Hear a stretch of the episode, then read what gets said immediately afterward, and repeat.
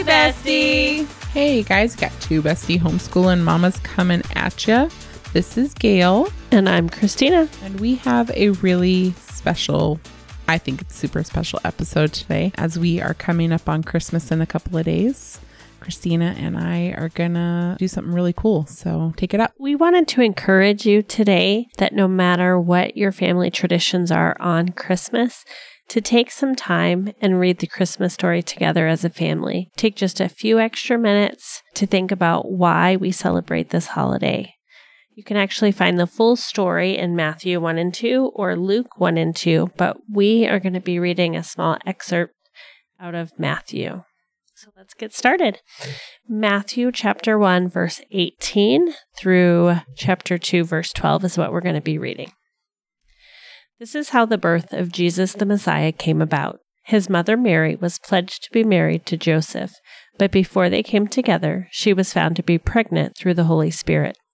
Because Joseph, her husband, was faithful to the law and yet did not want to expose her to public disgrace, he had in mind to divorce her quietly. But after he had considered this, an angel of the Lord appeared to him in a dream and said, Joseph, son of David, do not be afraid to take Mary home as your wife, because what is conceived in her is from the Holy Spirit.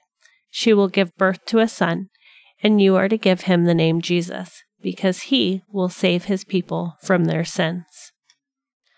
All this took place to fulfill what the Lord had said through the prophet The virgin will conceive and give birth to a son. They will call him Emmanuel, which means God with us. When Joseph woke up, he did what the angel of the Lord had commanded him and took Mary home as his wife. But he did not consummate their marriage until she gave birth to a son, and he gave him the name Jesus. After Jesus was born in Bethlehem in Judea during the time of King Herod, Magi from the east came to Jerusalem and asked, Where is the one who was been born King of the Jews? We saw his star when it rose and have come to worship him. When King Herod heard this, he was disturbed, and all Jerusalem with him. When he had called together all the people's chiefs, priests, and teachers of the law, he asked them where the Messiah was to be born. In Bethlehem in Judea, they replied, For this is what the prophet has written. But you, Bethlehem, in the land of Judah, are by no means least among the rulers of Judah. For out of you will come a ruler who will shepherd my people Israel. Then Herod called the Magi secretly and found out from them the exact time the star had appeared. He sent them to Bethlehem and said, Go and search carefully for the child. As soon as you find him, report to me, so that I may go and worship him too. After they had heard the king, they went on their way, and the star they had seen when it rose went ahead of them until it stopped over the place where the child was. When they saw the star, they were overjoyed. On coming to the house, they saw the child with his mother Mary, and bowed down and worshipped him. When they opened their treasures and presented him with gifts of gold, frankincense, and myrrh, and having been warned in a dream not to go back to Herod, they returned to their country by another route. So that's the basic story mm-hmm. of Jesus being born. I don't think a lot of people realize, you know, because the picture of the three wise men is always, um, the manger. yeah, him in the manger, but he was actually like two to four, Two. I think. I always thought two, but Yeah, he was. he was older. not a baby. Yeah, like he was everyone. a toddler. Yes. so he was definitely not a infant baby child, eight point six ounce baby, as they would say in Talladega Nights. they like to pray to the baby Jesus, and I always thought that was interesting because I don't think I like really grasped onto that until I was older. Mm-hmm. You know, because you always see the pictures of the wise men with the baby in the manger. The other thing that this particular story doesn't talk about, I think it's in Luke, how the you know they go to the inn and it was full, and they go to an inn and it was full, and so they have to go find a mm-hmm. manger to have the baby in.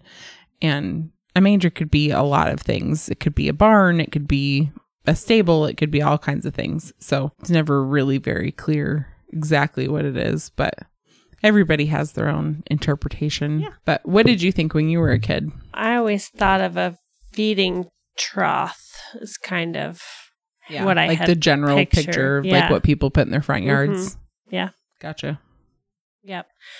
But it's just, it's such an important thing to read and remind ourselves of, especially in the busy, crazy holiday season where we get distracted by all the things on the calendar and all the lights and all the Yeah. presents and to dos. It is. But this is, this is what this is the meaning of the season. yeah, yeah, Yeah. This is the meaning of why we're celebrating. Right. So, is there anything that you do to kind of help stay focused on this? Do you guys read this story every year or we try and read it every year. I I don't know that it's been consistently every single year, you know, for our 20 years of marriage, but I know that it has been more often than not. Mhm.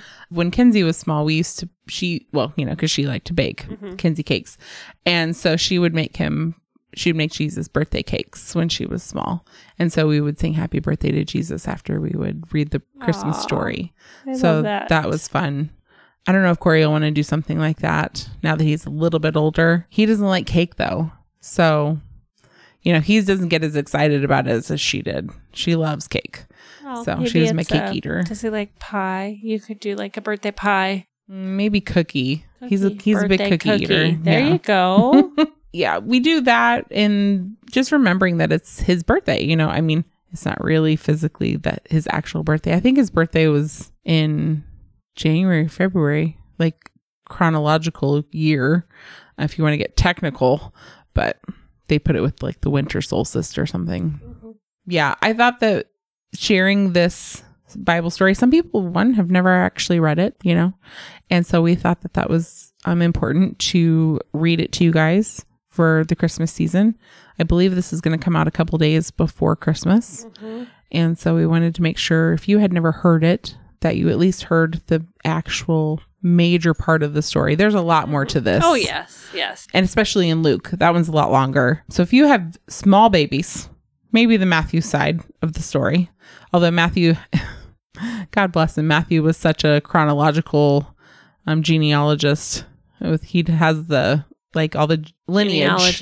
Mhm. of Jesus in Matthew. So we skipped over that for you. You're welcome. I struggle with that part in Leviticus. Oh yeah. The He begat. He begat. He Mhm. begat. Yeah. Yeah.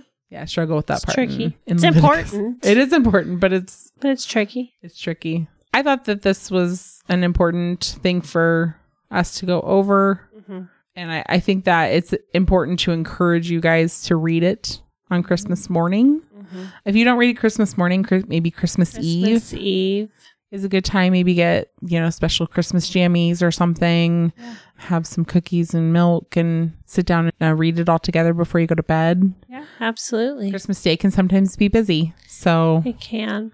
I like doing it in the morning on Christmas Day before you even open presents because I think it helps put your mind and your heart in the right spot. Mm-hmm. Because Christmas isn't just about the presents. I know that that's what the world says. It does. And I know that that's what, you know, it's become commercialized as. Definitely needs to be about a celebration of him being born so he can do what he does in Easter. Yeah. Right? we can't have Easter without Christmas. So, but I, I think the the problem is is that Christmas is so commercialized that we lose. Lose sight of the picture of Yeah, what it's really all about. yeah. I struggle with the recent Happy Holidays situation. I refuse Oh, to say we it. are a Merry Christmas family all We the way. yeah, if somebody says Happy Holidays to me, I'll shout back out Merry Christmas. hmm Same. I don't care. I stand tall for the Merry Christmas. I hope you guys do too. Remember that reading the story with your family, putting your heart and your mind in the right spot before you start the day, even if it's the night before, if that if that works better for you guys. Let's say somebody works Christmas Day. I get that. I, I really I do.